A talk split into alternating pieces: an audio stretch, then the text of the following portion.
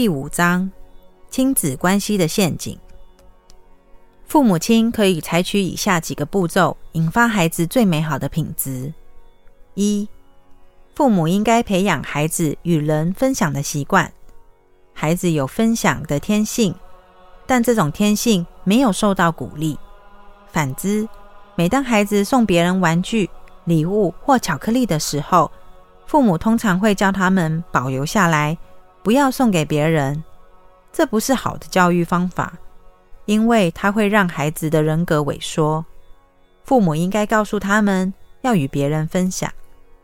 二，第二点是让他们多交朋友，给他们自由，让他们抛开禁忌，让他们去和每一个人结交攀谈。三，第三点是教他们包容别人的批评。这会让孩子更加坚强。孩子偶尔因此哭泣没有关系。父母经常认为孩子不应该哭，所以他们想办法哄他们。这么做是不对的。哭泣是一种呼吸方式，它可以打开肺活量。如果父母不允许孩子哭泣，他们就不知道如何释放压抑的情绪。不会哭泣的孩子会变得忧郁。一个能够自由哭笑的孩子不会忧郁。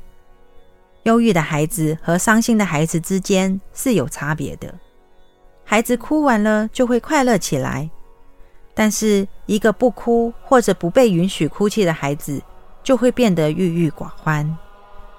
孩子想哭的时候会找借口，他们会要求一个东西，东西得到了以后还会再要别的。乍看之下。他们好像是故意找麻烦，其实不然，他们只是在找一个哭的借口。父母可能会给他们很多东西，试图安抚他们，因为父母喜欢看到孩子欢笑。不过这么做不会有效果。在这种情况下，父母应该什么都不给，让他们去哭。有的孩子很爱哭，这时候做父母的应该跟他们一起哭。要哭得比他们还大声，孩子就会停止哭泣。这是父母应该学会的一个小 pebble。做父母的很容易忘记孩子偶尔哭泣对他们的健康有好处。四，父母可以跟他们讲好听的故事，培养他们非暴力的观念，让他们知道即使动物也有生命。孩子相信所有的动物都有喜怒哀乐。父母应该让他们保有这样敏感的心灵。我小时候常看到有些男孩会抓一些美丽的蝴蝶，装在小火柴盒里，或者用绳子把蝴蝶绑起来。我会劝告他们说，蝴蝶也有生命，然后趁他们不注意的时候，偷偷把蝴蝶放掉。孩子往往会拿石头打狗，我从来不做这种事。也不容忍别的孩子这么做。有人拿石头打流浪狗或虐待他们。所有的动物都有生命，我们可以让孩子用敏锐的心灵对待生命，这样孩子才会长养更多的慈悲心。孩子要求玩具枪的时候，父母可以不予理会。父母也不该让孩子观赏暴力的电影或连续剧。父母要抑制孩子接触暴力的事物，因为一旦孩子多看了，他们就会认为暴力是不足为奇的事。孩子长大以后，看到有人遭到枪杀或不小心遭到误杀，他们就会认为这是稀松平常的事。当然，暴力是无法完全避免的。五，父母不需要给孩子零用钱。我们小时候。家里都会摆了一个放了钱的碗，我们想要买什么就从碗里拿，再把找回来的零钱放回去。买完东西以后会告诉父母自己拿了多少钱。爸妈从来不固定给我们零用钱，但碗里随时都会有钱。所以我小的时候从来没有一个我的钱的观念。有固定零用钱的孩子。会毫无理由的对钱产生执着，长大以后往往不会照顾父母或是长辈。对他们来说，没有一件事比钱来得更重要。这是父母让他们养成的习惯，我们可以改变。六，父母要让孩子有一种无所匮乏的感觉，让孩子一开始就对生命具有一种丰富感。他们应该要有信任、信仰，每天早晚都要祈祷。父母要告诉孩子，我们可以透过祈祷得到想要的东西。如果一个女孩想要一个娃娃，她可以跟神祈祷，神就会给她一个娃娃。养成他们祈祷的习惯，而不是凡事都要向父母伸手。有的孩子会用发脾气的方式获得他们想要的东西。父母可以要求他们向神祈祷，要娃娃或玩具等。孩子祈祷的时候会培养请求的习惯，而不会乱发脾气。当然，你无法完全避免孩子发脾气，但是一定可以减少他们发脾气的次数，或者不让他们变成情绪化的小暴君，否则他们就会变成过度的攻击性。七。孩子有一点攻击性是正常的，你并不希望孩子变成一个没有感情的植物，让孩子反叛。偶尔的反叛对孩子是好事。你不该当一个唯唯诺诺的父母。母亲偶尔可以和孩子打个架，这么做对健康有益。否则，一个没有在家里打过架的孩子，一旦在外面碰到打架的情况，就会在这个完全陌生的情境下变成一个失败者。做任何事都不能过与不及。如果你天天跟孩子打架，他们的个性就会变得非常不友善。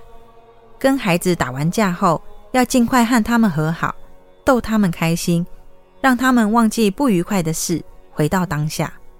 你也应该这么做。你可以表现出生气的样子，但不要执着在那个情绪上面，这才是健康的生活。如果你想做一个，为子女之命侍从的父母舍不得处罚孩子，亲子教育就不会成功。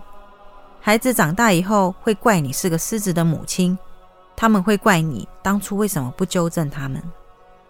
孩子会模仿自己的母亲，如果母亲很严肃，孩子也会变得很严肃。如果母亲很快乐，始终笑口常开，孩子也会有样学样。因此。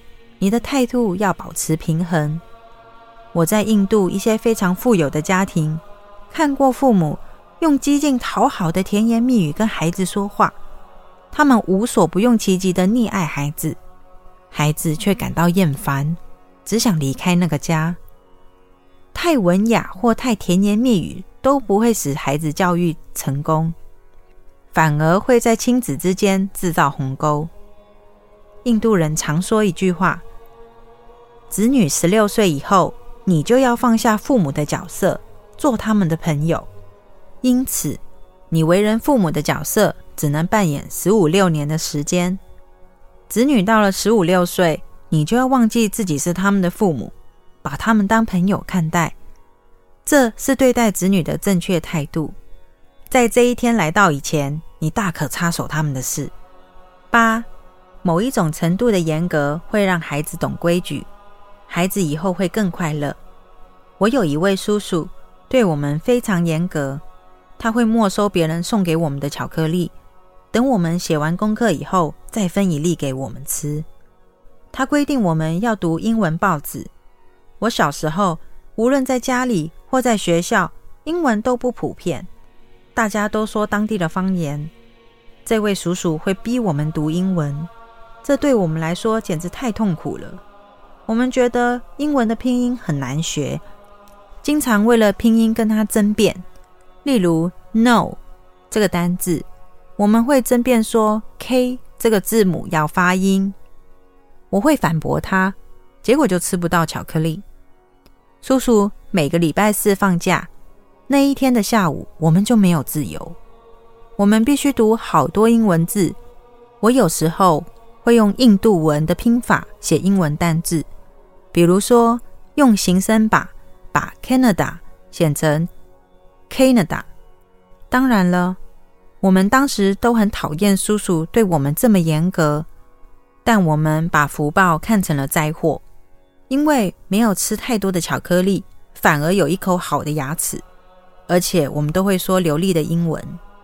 如果回想求学的日子，你会发现，严格的老师教的科目，你的成绩通常非常好；那些教学懒散、不严格要求你读书的老师，你的成绩通常不好。不过，我们那一位兄叔叔有了儿子以后，对自己的儿子就没有这么严格了。儿子一哭，他马上就拿很多巧克力给他，所以儿子的牙齿不好，而且养成了各种不良的饮食习惯。就这个意义来说，规范是非常重要的。